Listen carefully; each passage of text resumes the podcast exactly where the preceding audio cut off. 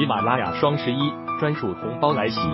凡即日起至十一月十五日期间购买刘雷明的洗米团，加入刘雷明老师财富营的粉丝，即可获得由喜马拉雅官方赠送的飞利浦挂烫机一部，听高质量节目，穿漂亮衣裳，享财富人生。在喜马拉雅搜索刘雷明，点击洗米即可加入。大家下午好啊！二零二一年十一月四日十五点二十五分，呃，今天的国内市场呢，股市指数和个股以及行业板块呢，都是普遍的上涨啊。那么昨天晚上的这个美国美联储啊，这个最终会议呢，维持利率不变，并且呢，如市场预期啊，这个宣布呢，将马上开始实行的这个缩减购债啊，这样的一个。进程，那么每个月呢，这个减少一百五十亿啊美元债券的一个购买，同时呢，这个继续啊声称呢，现在通胀是暂时的啊，未来呃将随着供应的恢复、疫情的恢复而回落，并且呢，这个目前暂时不急于加息啊，等待劳动力市场的恢复。呃，这些呢措辞都是在市场的预期之中，因此呢，并没有引起市场过多的这个反应。不过呢，鲍威尔在讲话里面他也是强调啊，就是现在的这个通胀呢，呃，确实是高的令人不安啊。他这个原话是这样讲。那么也暗示呢，在未来如果通胀持续处于高位啊，并且持续走高，那么美联储呢也不会无所作为啊。现在美国的通胀呢是它的目标的大概两倍左右啊，目标是百分之二嘛啊，现在是百分之四左右。呃，不管这一次的会议如何的定调，那么在未来的经济的发展过程中啊，呃，恐怕这个通胀难以如啊美联储所料呢快速的回落，尤其现在呢，通胀已经向。这个薪资啊，这个层面去传递，而且一旦传递到薪资呢，它的这个再度回落的效应就比较难啊。所以说，在未来恐怕也会比美联储之前的预期要早一些加息。这样一点呢，也在市场里面，呃，机构投资人吧啊，都已经提前在做好准备。总之呢，这个会议的结果不出所料啊，未来的整个的趋势仍然在路上。像美债收益率啊，也是在会议以后呢，呃，比较稳定啊，并且在上涨，而同时美元汇率也在上涨啊。那么在今天的这个呃股市里面呢，行业板块方面，一个呢是新能源啊，这个元宇宙啊这样的一些板块呢，涨幅是非常显眼的啊，它同时也包括一些食品饮料啊。而像煤炭、房地产，呃，是在大幅下跌的同时，在整个这个全市场表现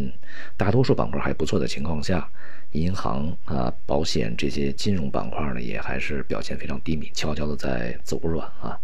那么我们在之前讲呢，就是在市场的震荡过程中，结构会愈发明显。那么有一些板块的调整啊，虽然说它看起来很夸张，但是它仍然的。这个前景啊仍然是非常好的，比如说新能源啊，即便在前一段时间很多板块都是在单个交易日里面呃跌幅比较大，但是现在迅速的回稳啊，这就是全世界的这个不管是国家政策、财政政策，还是呃货币政策以及金融机构啊，都是对清洁能源去加以支持的。那么在正在啊。举行的呃 COP 二十六啊，这个全球气候峰会这个会议上面呢，呃，掌管着全世界啊绝大多数金融资源的这些金融企业也誓言啊，将气候置于核心地位。未来呢，金融机构将这个至少啊，我我想应该是最晚在二零二二年之前吧，啊，就明年之前，不再会对海外的这个化石能源进行融资啊，这个融资呢将不被允许啊，不被安排。因为气候这个改变呢，我们不能说，呃，这个大家总是觉得造造森林啊，或者是呃做一些新能源，但是呢，如果你的化石能源仍然是在扩张的啊，那么因此这个这种局面下就很难让气候真正的转变。要一边你去搞绿色，另外一方面你还去扩充黑色啊，这就。这个作用不大，所以说金融企业在里面的作用是相当核心的。那么，如果它去撤出对化石能源的支持，转而向新能源去投入，那么将使这个旧能源啊、落后能源呢去失去血液，而新能源获得血液啊，它就是这么非常简单的一个道理。而这个与此同时呢，中国的央行也去发表这个呃消息啊。将制定新的政策啊，一项具体政策呢，引领整个的金融资源呢流向绿色产业，这些都是这个实实在在的啊，对于绿色产业的扶持。因此呢，这个新能源呢，呃，我们在之前讲啊，四季度仍然将是市场的一个非常呃重要的一个核心力量啊，它是引领整个市场。呃，如果向好的话，那么新新能源将是一个引领作用，同时它本身这个行业会表现不错。那么这段时间上中下游都是如此啊。与此同时呢，像农业种植、国防军工啊这些板块呢，在近一段时间啊表现也是相当稳定啊，并且在稳定的上涨啊。那么与此同时呢，像一些这个与科技相关的一些新的概念相关的，比如说元宇宙啊，在今天是继续大涨的。那么我们在周末啊，上周末其实呢也是在社群里面啊，提示大家呢可以对元宇宙去加以关注，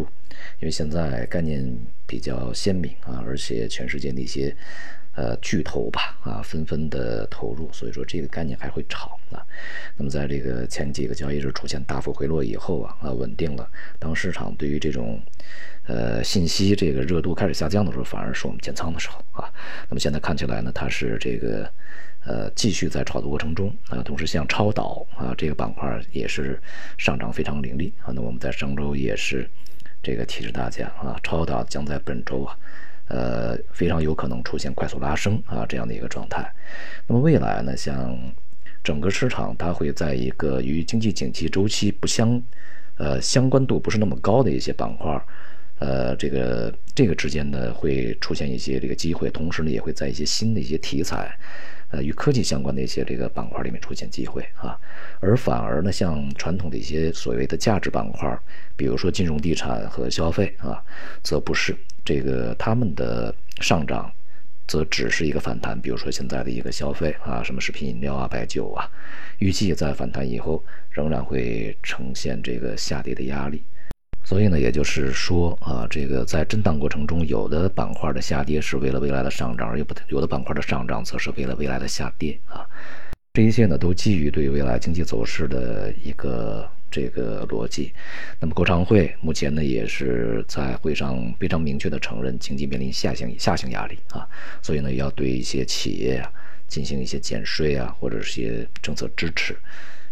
总而言之呢，市场在未来的一个大的经济滞胀逻辑下面在运行，